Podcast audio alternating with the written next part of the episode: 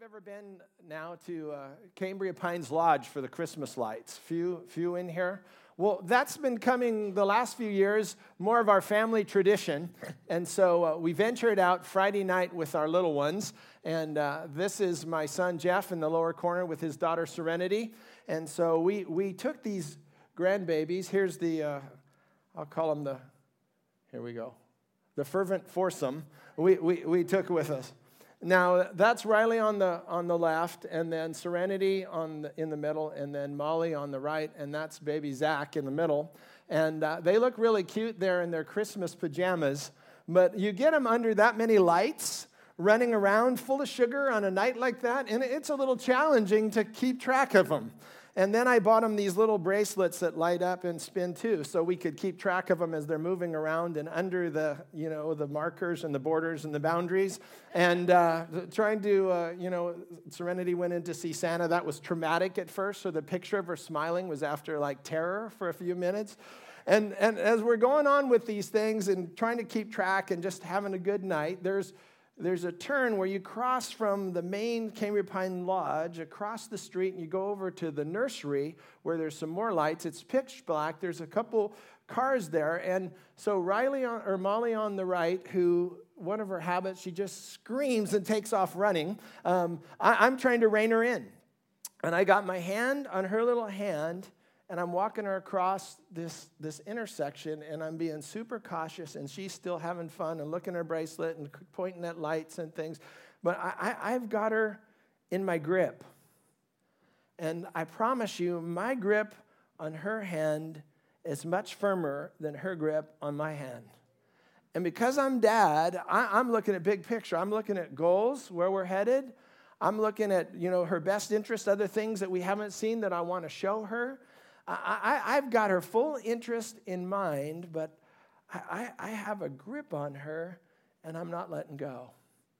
And the few last few Sundays, we've been talking about this idea that we're, God wants us to be established, that He wants us established. Last week we talked about established in thanksgiving. We, we've talked about uh, the idea of being established in God's Word, being established in faith. Those important things that God doesn't want us to be shaken. He doesn't want us to be rocked. And we look at the political scene and then, you know, in the entertainment industry and different things. It, it just seems like it's topsy turvy right now. Things are being exposed, foundational things being sorted out, examined, shaken. There, there's one thing as I was, you know, preparing and praying about this work is the this week about, about the idea that God, He's got us in His grip. And part of being established is the idea that the Lord has you. He, he's with you, that He's for you, that he's, he, he's more committed to you than we are to Him most of the time. He's got us. Do you believe that? This is what Jesus said. He said, My sheep listen to my voice. This is in John 10. My sheep listen to my voice, and I know them, and they follow me. I give them eternal life, and they'll never perish. No one can snatch them away from me. Say, No one. No one can snatch them away from me, for my Father has given them to me, and He is more powerful than anyone else. I love that in the Living Translation, New Living. He is more powerful than anyone else. No one can snatch them from my Father's hand. The Father and I are one. So I, I have Molly's hand on one side, but Jesus paints a picture there that the Father's got you on one hand and He's got you on the other hand, and He's committed to you to seeing you through, to getting you from where we started with Him to the final end and the final destination. Does anybody believe that this morning? You're a keeper. Tell your neighbor you're a keeper. And, and th- this, is, this is what can get in our minds sometimes. And talking to hundreds and hundreds of people throughout the years is when I say you're a keeper, some people say, Yeah, I kind of get that, but, yeah, but, I've been through a divorce. I, have done some jail time. I, have struggled with some addictions. Yeah, it's really cool here on a Sunday morning when we're singing and worshiping, but you, you don't really know me, where, where I struggled. You don't really know my history, my background. You don't still know that I got some secret stuff that I still struggle with. And, and, and if people knew that, to say I'm a keeper, I, I still feel like I'm being weighed in the balance. I still feel like I'm, I'm being checked out, and there's still a chance that God's going to throw me overboard because I don't have it all that together. I, I, I don't have it all that consistent. I want to talk to you this morning just not about God's keeping power, but his perfecting power in your life and my life. Is that okay? And we need to be established on those things. That when he began this work in us, he is taking us forward. He's moving us forward. And, and our foundation needs to be on that fact is not just how good me I am or my performance, but how good he is. Psalm 121 says this The Lord is your keeper.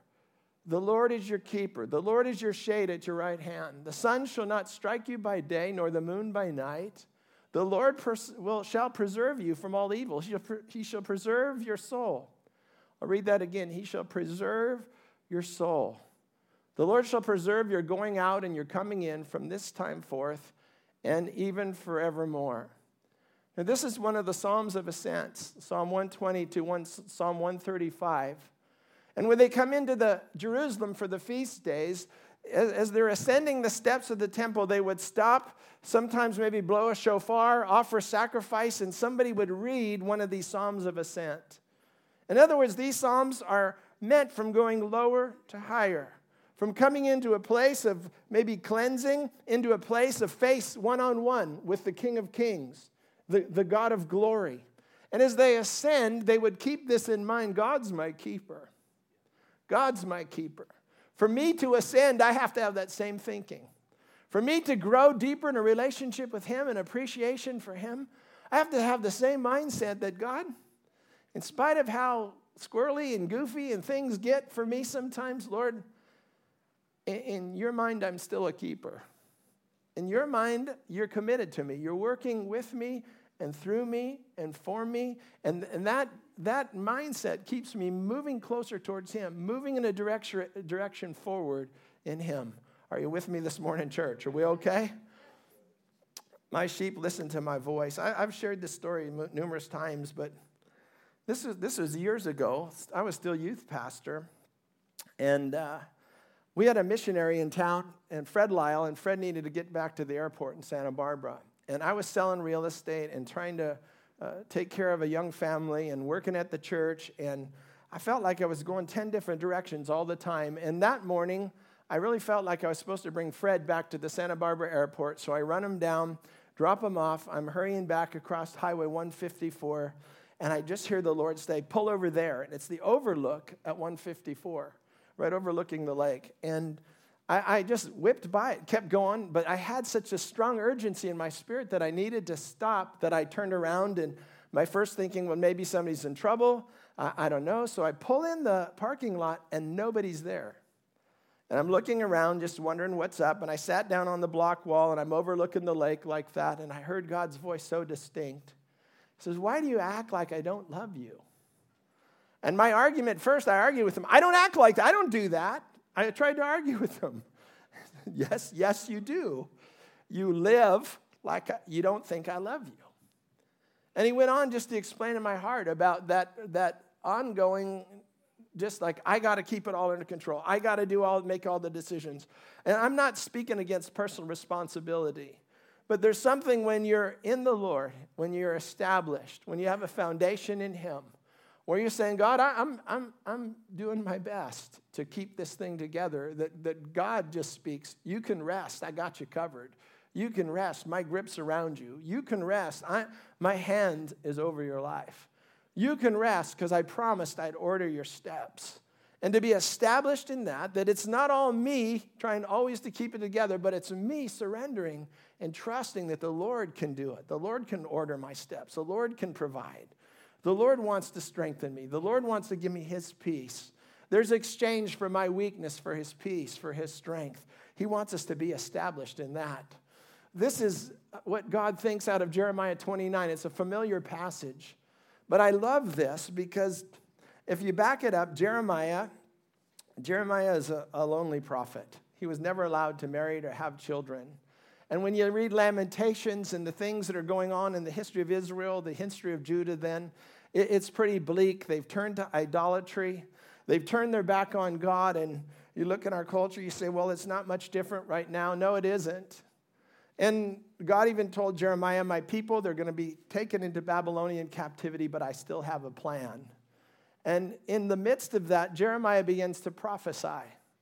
And he says, Thus says the Lord, when 70 years of exile have been completed for Babylon, this is Amplified Bible, I will visit, in other words, inspect you and keep my good promise to you, to bring you back to this place. Here's the familiar passage. For I know the plans and thoughts that I have for you, says the Lord, plans for peace and well being, and not for disaster, to give you a future and a hope. And then you'll call on me and you will come and pray to me, and I'll hear your voice and I'll listen to you. And then, with a deep longing, you'll seek me and require me as a vital necessity. Wow. That, that just screams to me of relationship, where God says, I'm going to visit you again, and there's going to be something that I work in your heart, that there's going to be a deep longing for you, and you're going to sense it for me, and you're going to require me as vital necessity. In other words, you're going to come to a place where you say, I've tried to do it in my own strength, my own abilities, my own figuring it out, and, and it just hasn't worked. And you're going to require of me. You're, you're going to require me as a vital necessity. And you'll find me when you search for me with all your heart, and I'll be found by you, says the Lord, and I will restore your fortunes and I'll free you and gather you from all the nations and from all the places where I've driven you, says the Lord, and I'll bring you back to the place from where I sent you into exile. That this thought that even though Israel turned their back on him, even though Israel forsake, forsook God, went their own direction, he still has a plan. He says, still says, I'm calling you back. I still want to renew you. I want to restore your fortunes. I want to receive you back to myself. And when I think about a foundation to build on, the foundation that God does forgive, the foundation that God gives us fresh starts, that God gives us new beginnings, that God gives us a new future and a new hope, it's in His heart to do that.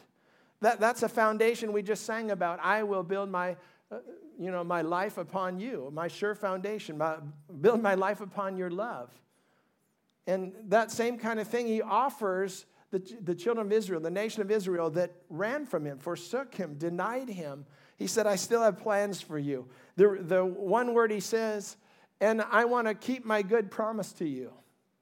Now, when we're messing up, we, we kind of forget about the validity of God's promises, but God swears by his own name. He, he keeps his word, he keeps his promises. Do you believe that, church? Amen. I know the plans that I have for you. When I think about this next generation coming up and my grandkids, just being around them and hear their talents and seeing their abilities. Riley, she's just turned five, and uh, she is super artistic. I see her draw, and when I see those things, I, I see a future plan for her. She's also really active gymnastically. She was climbing up the front of my refrigerator just with the handles. Then she turned our front room into a, a little uh, parkour course, jumping from the recliner across the top. We were over at her house.